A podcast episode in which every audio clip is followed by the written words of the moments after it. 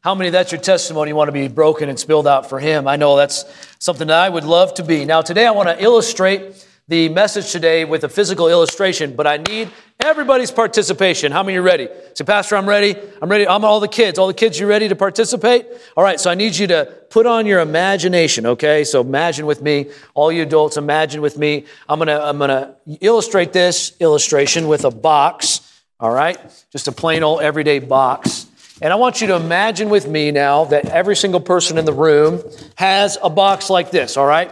But it's not an ordinary box, it's a special box. All right? So, how many are imagining in your mind you have a box? Okay, good. Now, in your box, I want you to think about the most important, the most precious, the most valuable, the most expensive, the most, uh, uh, the, the things in your life that are most precious to you. And I want you to put them in your box, all right? So, so imagine you have a box and you're going to put everything in your life that means the most to you. So maybe some of you, that's your baseball card collection. Does anybody collect baseball cards or football cards? All right. Nobody. All right. So that was a bad. Uh, maybe it's your guns. Put your guns in there. Amen. Uh, maybe it's uh, maybe it's your home. Maybe it's your car. Maybe it's your job. Maybe it's your family. Uh, but it's a magic box, so anything can fit in there. And I want you to take all the precious things in your life. All right. So are you with me? You're using your imagination now. Get all of your precious things, and I want you to place them in your box and put them inside there. And then I want you to take that box, and we're going to reference this box several times throughout the message.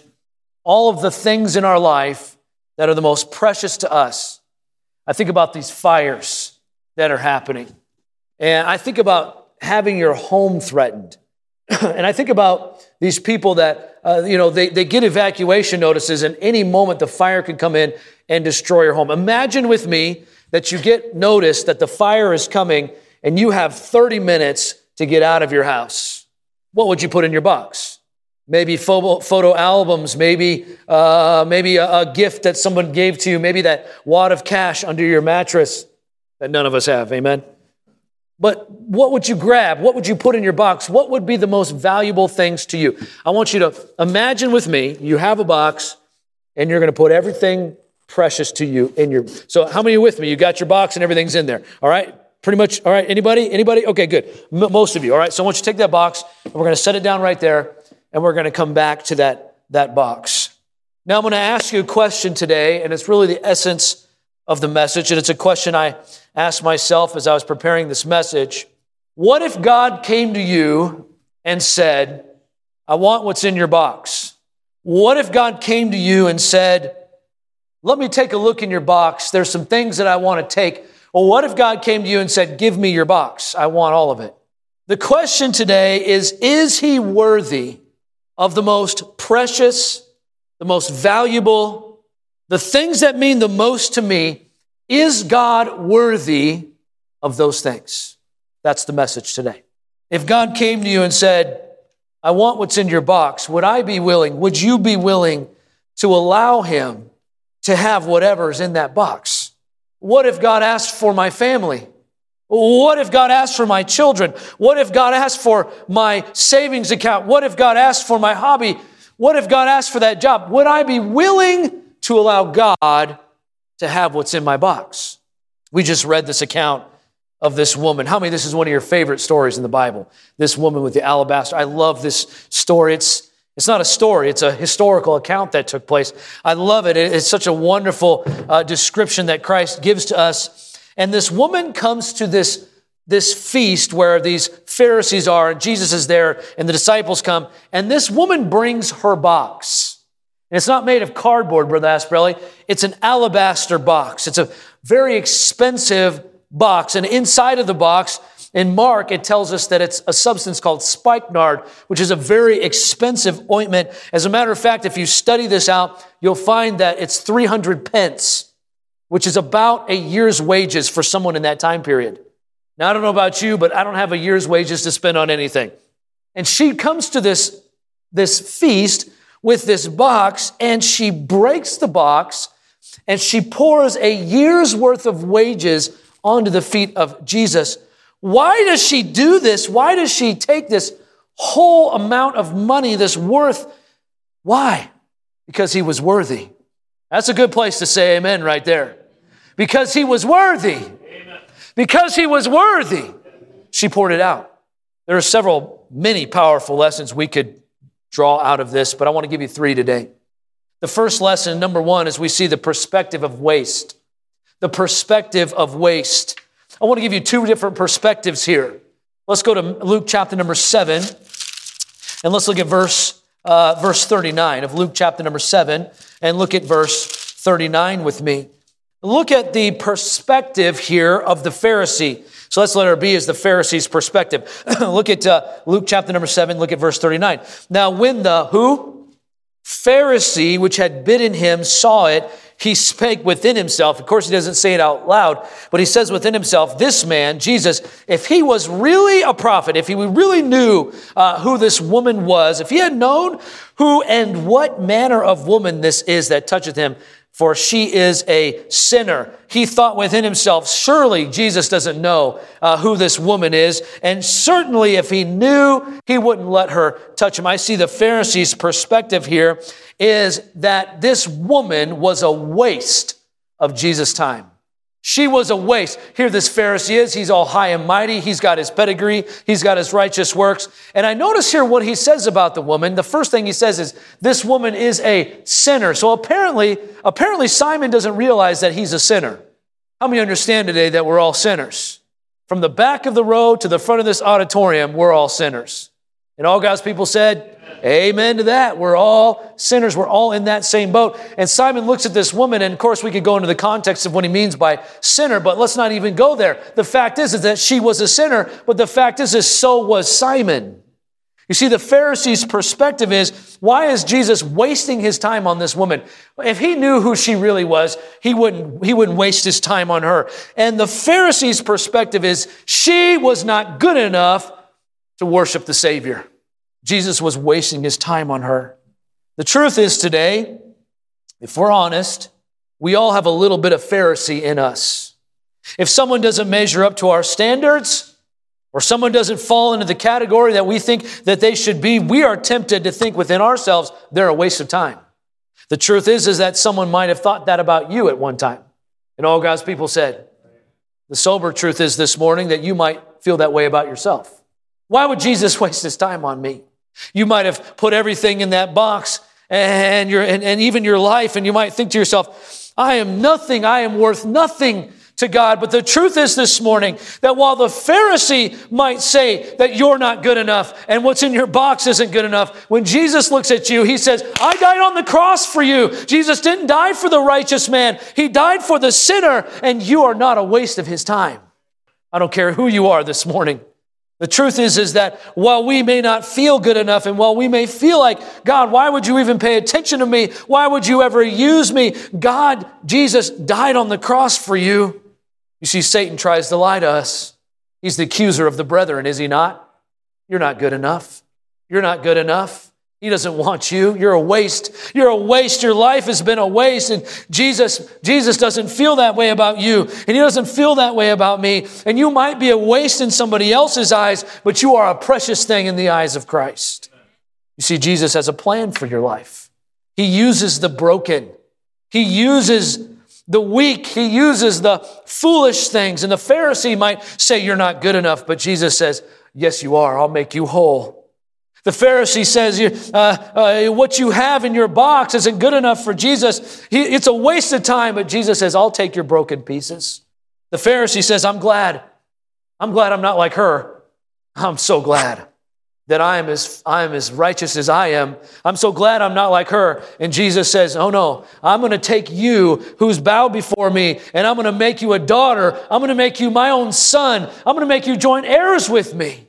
The Pharisee might say, You're a nobody, but Jesus says, You're my son. The Pharisee might say, If you only knew who was touching you, you wouldn't have anything to do with her. She's a waste of your time. And Jesus says, I know exactly who she is. I want to say something to you this morning. Jesus knows exactly who you are. Say, I'm not good enough. Oh, no. Yes, we're sinners, and yes, we fail, and, and yes, we want to try to live righteous and holy as best as we can, but as much as we try, and as much as we do our best, the more that we fail. How many of you have ever read the diary, the works and diary of David Brainerd? Anybody ever read that? Powerful.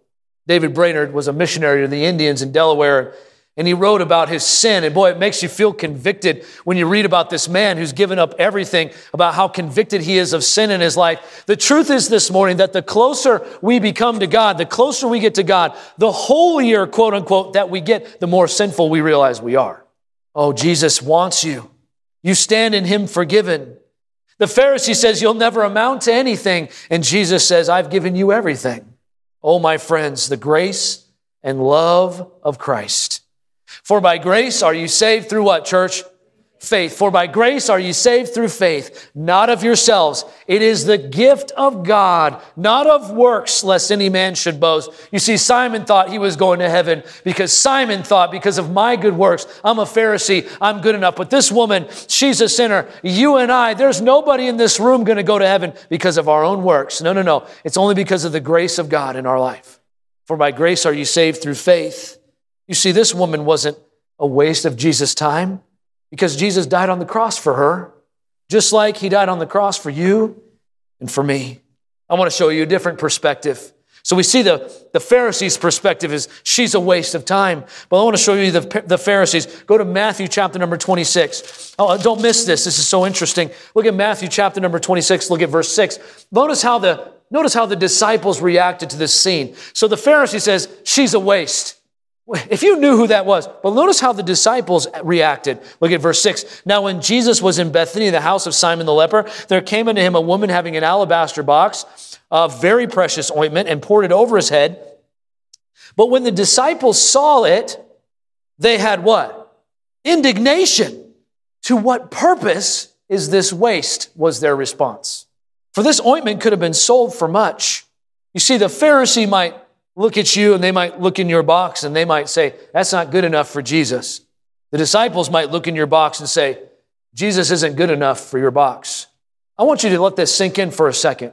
The disciples whom Jesus called, these men whom he brought up out of the miry clay, these men who had followed him and watched him heal the blind and feed the, the 5,000, these men uh, who were with Christ, they said that what that woman did was a waste. She, it wasn't good enough. He was, Jesus wasn't good enough for that. It was a waste. Isn't that what they ch- said, church? Look at verse 8. Well, when his disciples saw it, they were filled with indignation. To what purpose is this waste? Indignation means extreme anger, mingled with contempt. They were disgusted by this waste. This precious ointment they thought could have been used for something greater than Christ. It was too much of a price for Christ. The price was too high for him. You see, they could have sold this and done some greater good with it. It was a waste. Now, I know we cringe at that thought to think that these men would say that, but lest we be filled with pride, unless we think ourselves of a superior character to these disciples, may I just ask you this morning is there anything in your box that he isn't worthy of? Is there a treasure in my box that's too valuable for him? This woman brought a year's salary. Think about that. I don't know what your salary is in a year. I'm sure somewhere in the median. I mean, some people here make 25,000 a year, some people make 50,000, some people make 100, some people make 200,000 a year. That's a lot of money. And she brought a year's salary and she gave it to Jesus. And the disciple said, He isn't worthy of that. That's a waste. This brings me to my second point. We see the perception of worth. Look at verse 10. Jesus understood what they said. You understand that Jesus is God? How many understand that today? You understand that Jesus knows what's going on in here? We may never say it out loud, but He knows our hearts. He knows when we think inside of our hearts, He's not worthy of that. And notice this, he says, he understood it. And he said, Why trouble ye this woman? For she hath wrought a good work upon me. This story of this woman who breaks the box and gives it to Jesus. She brings the most expensive, the most precious, the most wonderful thing that she owns in her life. And she doesn't do it for any reason other than he is worthy. You see, she wasn't giving to buy a bus and she wasn't giving to build a building. She didn't want her name on a plaque. She wasn't looking for recognition. She simply brought all that she had to Jesus because he was worthy. Because he is worthy. I'm not against a plaque and I'm not against giving to a bus. Praise God, we're picking up a bus. I'm not against those things. I think we ought to do those things. But she had no alternative motive in mind. It was simply to give because he was worthy of it. Jesus gives us the perfect illustration of the creditor and the debtors. One owed 500 pence. That would have been more than a year's salary, almost two years' salary. The other owed 50. They were both forgiven. And Jesus asks, Who, uh, who loves uh, Mo? And I want you to look at verse 44. Notice what Jesus says. He turns to the woman and he says to Simon, I, I love that. He looks at the woman and he says to Simon, Seest this woman? I entered into thy house and you didn't give me any water for my feet. And she washes my feet with her tears. Of course, a woman's hair is very precious to her. And she wipes his dirty, filthy feet with her hair. And then he says, You gave, verse 45, you gave me no kiss. We learned from our missionary to the Middle East that men kiss each other. Aren't you glad you're American? you can say amen to that. Brother John, I ain't never kissing you, bro. He said, That's good. We don't, we, don't, we don't kiss each other here, but in those cultures, it's a sign of honor to kiss a, a man to kiss another man when he comes into the home. I can't even wrap my brain around that, but that's what they do. He says, You gave me no kiss. You didn't show me any honor. But this woman, she has not ceased to kiss my feet. My head, it, was customary to anoint their head with oil. He said, You didn't do that. But this woman anointed my feet, and wherefore I say unto thee, her sins, which are many. How many fall in that category? Her sin, which is many, are forgiven. For she loved much. You see, it wasn't that Simon and this woman's sins were any different. It wasn't that her sins were much and his sins were little. That's not the point. The point is, is that she recognized that her sins were forgiven. She recognized what Jesus did for her on the cross. And Simon didn't. He couldn't see it. You see, she looked at her debt.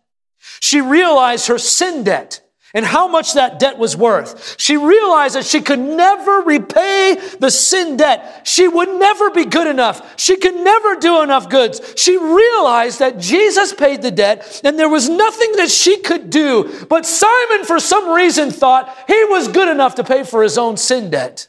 And she said, or Jesus said about her, she loves me much because she realizes what I did for her, what I'm going to do for her. Christians, I want to ask you this morning have you forgotten what Jesus has done for you? I don't know about you, but my sin debt was great. My debt was so high I could not pay.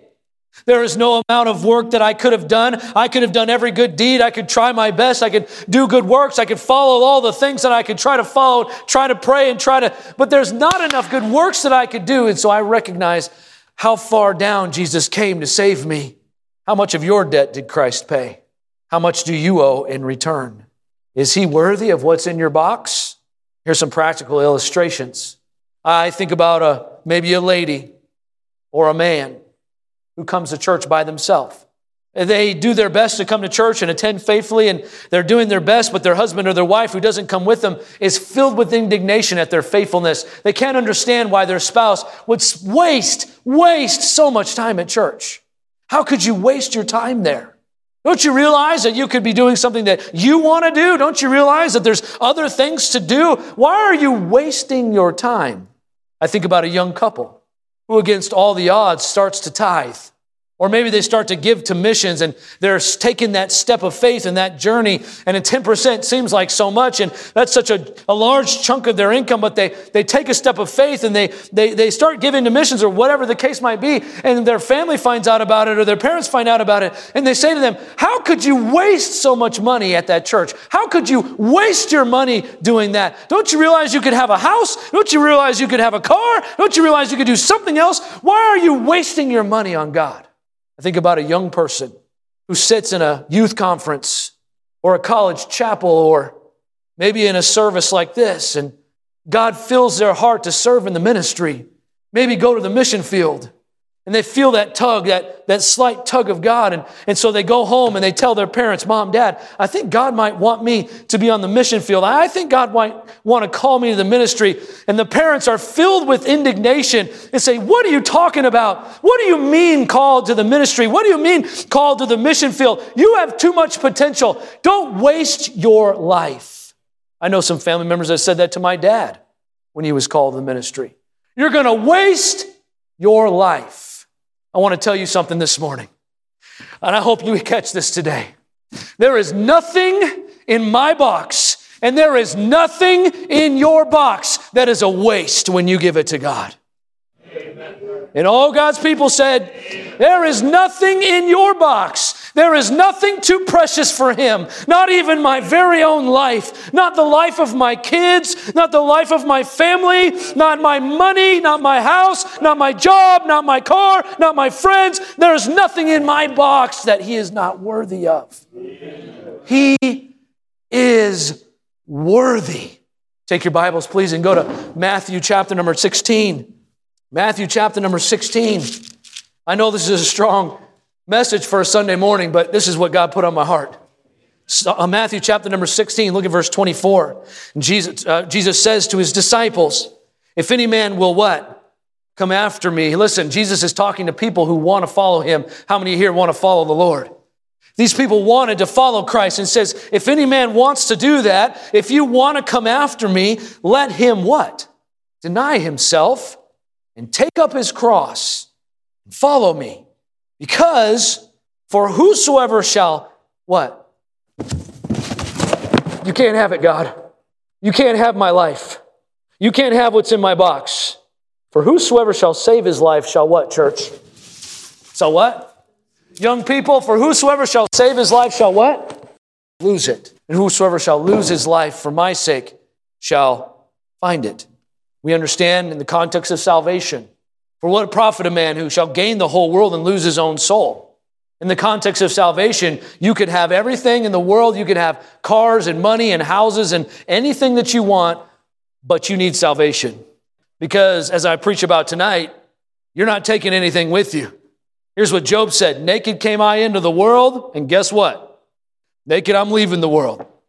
You're not taking a dime with you, but you better have your ticket. And all God's people said, Amen. You better accept Christ as your Savior. We understand that, but also in the context of our life, he says, if you want to follow me, deny yourself and take up your cross. You see, it's not a waste to give God what's in your box. Let me say that again. It's never a waste to give God what's in your box, it's a waste to keep it. Too many Christians are trying to follow Christ, carrying their boxes full of precious possessions. And it's time that some Christians just decide that I'm not going to keep carrying this box around. I'm going to lay it down at the feet of Jesus. I'm going to put down my box. I'm going to empty it out for Him, and I'm going to pick up my cross. You can't carry the cross with your hands full. Isn't that what Jesus said? You cannot serve God and mammon. Is Christ worthy? Sometimes God takes things out of our box that we weren't expecting. Kind of mashed this box a little bit, hugging it so hard. But sometimes God comes to us and He pulls things out of our box we weren't anticipating. Sometimes it hurts, doesn't it? But He's worthy. I said He's worthy. Sometimes God comes to us and says, and we offer Him things, oh God, I'll give you this. And, and He says, no, I don't want that. God, here, I'll get a good job and I'll give as much money as I can to the church. And God says, I don't want that. I want your life.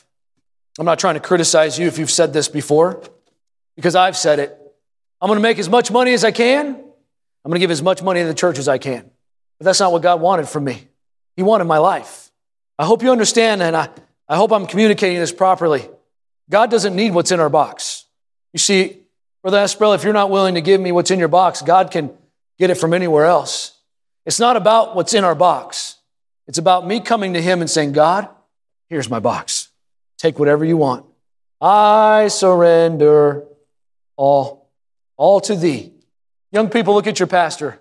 All you young people, some of you guys are like, when is he going to be quiet? I'm ready to eat. Look at your pastor. Listen, the best thing you could do in your life, listen to your pastor, please, is take him your box. Yes, some of you have great potential. I mean, all of you do. That sounded mean. some of you guys, some of you, I don't know. Uh, no, all of you have potential. Yeah, you could be a doctor. Sure. Be a lawyer, whatever. Be the president, of course. You have great potential. And maybe that's what God wants for your life is to be the president. We could use a godly president in 2048, whenever you're that old. But you know what? The best thing you could do? Say, Here, Lord, there's nothing in the, you can have everything. He is worthy. Is Christ worthy of your life? Is he worthy of your time?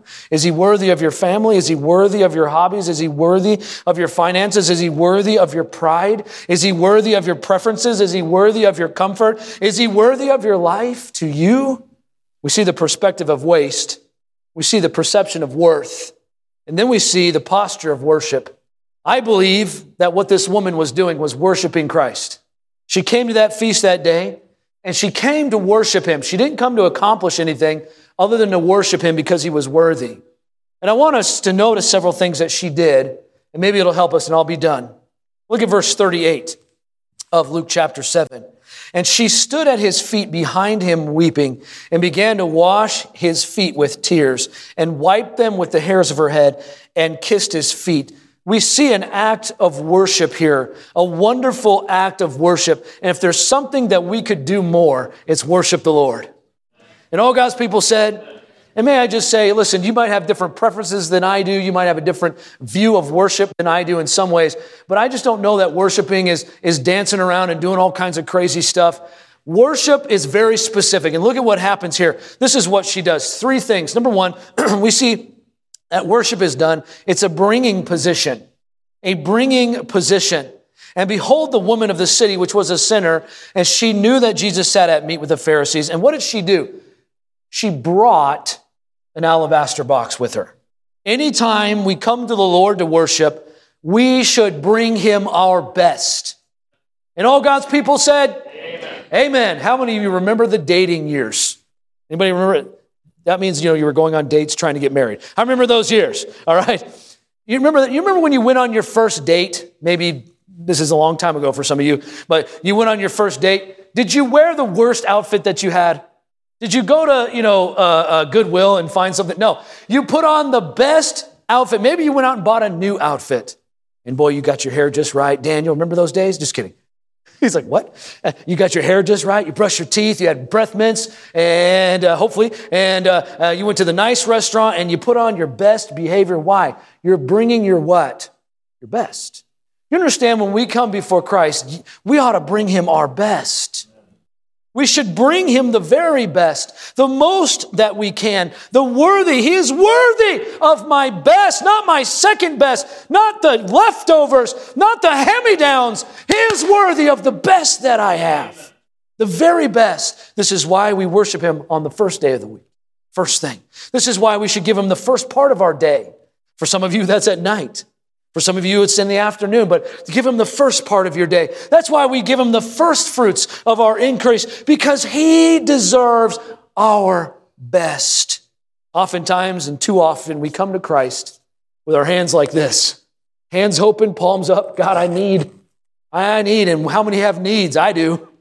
Well, listen, we ought to come to Christ with our hands full, bringing him our best. I see this as a bringing position. Secondly, letter B, I see it's a broken position. Take your Bibles and go to Mark chapter 14. I'm almost done. I know some of you are ready for in and out today. Mark chapter number 14, verse number 3. Notice here, and being in Bethany, in the house of Simon the leper, he sat at meat, and there came a woman again with an alabaster box of ointment of spikenard, very precious. And she, what, church? She brake the box and poured it out on his head. Again, verse 4 And there were some that had indignation within themselves and said, Why is this waste of the ointment made? For it could have been sold for more than 300 pence and been given to the poor. And they murmured against her. Mark tells of this ointment and how much it's worth. It's worth a year's salary. He tells it's very costly. But she doesn't just take the ointment and unscrew the top and pour a little bit on the Lord screw the lid back on and put it back in her purse. That's not what she did. She took out the ointment, she broke it, and she poured it out because she realized and recognized that God deserves our all. He is worthy of my all, everything. Partial surrender is not worship. Let me say that again. Partial surrender is not worship. I surrender some is not worship. I surrender most of everything. God, no, you can have this and this, but I'm going to keep this for me and I'm going to keep that. That is not worship. Partial surrender is a breaking. God, you can have everything. For those of you today that are worried about breaking what you have for God, let me just encourage you. 2,000 years ago, this woman did this and we're still talking about it. There's nothing that you can break for the Lord that He's not going to give you times, times and times and times again. How many understand what I'm saying? You might be worried, I don't want to break my I don't want to give. I don't want to I don't want to go. I don't want to break. I don't want to do that. I want to keep this portion. I want to Listen, if you break it and you give it to the Lord, he'll give it back to you times and times and times again. But you got to be willing to break it. Lastly today, I see that worship is done not in just a bringing and a broken, but in a bowing position. She stood at his feet weeping. She began to wipe his what with her tears. I don't know if you have ever kissed someone's feet. I don't know that I've ever done that. But in this society, people didn't wear Air Jordans, they wore sandals. There was no indoor plumbing, there was outdoor latrines.